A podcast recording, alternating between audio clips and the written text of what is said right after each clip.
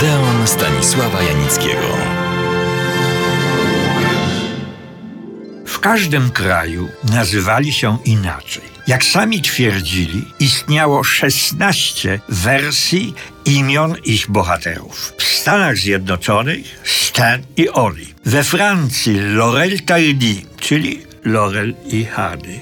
W Niemczech Dick i Duff, gruby i głupi, a raczej głupawy. W Hiszpanii Gordo i Flaco, w, w Norwegii Halvan i Helan, w Chinach Putu i Tutu, w Polsce Flip i Flap. Byli najsławniejszą i najpopularniejszą parą komików amerykańskiego kina. Razem wystąpili w stu filmach. Ich komedie obiegają po dziś dzień świat, a w programach telewizyjnych należą do żelaznego repertuaru, szczególnie w okresach świątecznych lub kiedy trzeba w sposób niezawodny rozśmieszyć szanowną publiczność.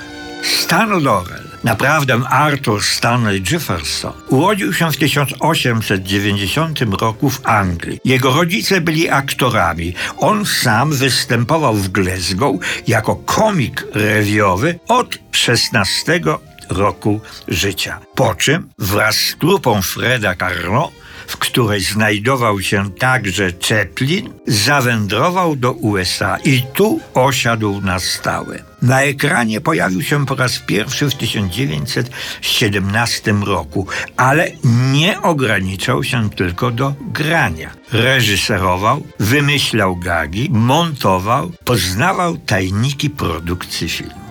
Inaczej Oliver Hardy był urodzonym Amerykaninem, młodszy od Stana Lorela o dwa lata. Już jako dziecko śpiewał w chórze. Potem uczęszczał do szkoły wojskowej. Uczył się śpiewu w konserwatorium. Studiował prawo na Uniwersytecie Georgia. Mając lat 18, prowadził kino a następnie zatrudnił się jako statysta i zaczął występować w przygodowych, komediowych filmach. Grał najczęściej łotrów wszelkiej maści, piratów, bandytów, policjantów, służbistów i temu podobne. A w życiu prywatnym, bardziej niż przygotowaniami do kolejnego filmu, interesował się golfem, jazdą konną, grą w karty i innymi tego typu przyjemnościami. Hal Roach, scenarzysta, reżyser, ale przede wszystkim inteligentny producent, jeden z pionierów amerykańskiego kina, zaangażował Stana Lorela i Olivera Hardiego oddzielnie. Miał zresztą szczęśliwą rękę do odkrywania talentów. To on na przykład znalazł i wylansował między innymi Harolda Lloyda, komika w rogowych okularach. To, że Stan i Lover wystąpili razem, było, jak to często się zdarza, dziełem przypadku. Oliver Hardy, tuż przed rozpoczęciem zdjęć do nowego filmu, wyjmując z pieca udziec jagnięcy, oblał się niefortunnie gorącym tłuszczem i doznał oparzenia trzeciego stopnia. Wylądował w szpitalu, ponieważ nie było nikogo, kto mógłby go zastąpić. Halrod zaproponował tę rolę Stanowi Lorelowi. Ten trochę ją zmienił, ale rezultat okazał się fantastyczny. I wtedy Roach wpadł na pomysł, żeby tych dwóch tak różnych komików połączyć w parę. Widzowie uznali to, jak się natychmiast okazało, za świetny pomysł. Zainteresowani zresztą też. I tak w roku 1926 zaczęła się wielka kariera Flipa i Flapa. Czym różnili się obaj panowie? Wyglądem to oczywiste. Jeden szczupły, mizerny, słabiutki, drugi prezentował tak zwaną słuszną tuszę. Dalej, jeden nieśmiały, zalękniony, delikatny, często skory do płaczu. Drugi bezczelny, nie dający sobie dmuchać w kaszę, nie przebierający w środkach.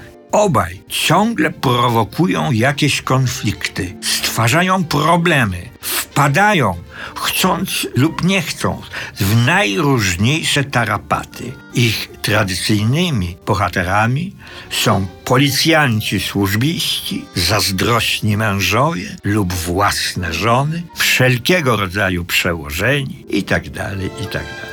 Flip i Flap lubią swobodę, serdeczność, prostotę, nie cierpią zaś rutyny, rygorów, nadętości, małostkowości. I to bardzo ważne. Często ze sobą rywalizują, choćby o piękną dziewczynę intratne zajęcie, materialne korzyści czy po prostu wygodę. W tym jednak momencie, kiedy jednemu z nich grozi jakiekolwiek niebezpieczeństwo, natychmiast się jednoczą. Przyjaźń, solidarność jest dla nich wartością nadrzędną. I ona też pozwala im cało, czasami z nabitymi buzami, wyjść z każdej opresji. Nie będę wymieniał tytułów ich filmów, bo, jak wspomniałem, grali w stu. Wiele w nich scen, które przeszły do historii kina komediowego i które noszą oficjalną nazwę Wzajemna destrukcja, co przekłada się, używając młodzieżowego slangu,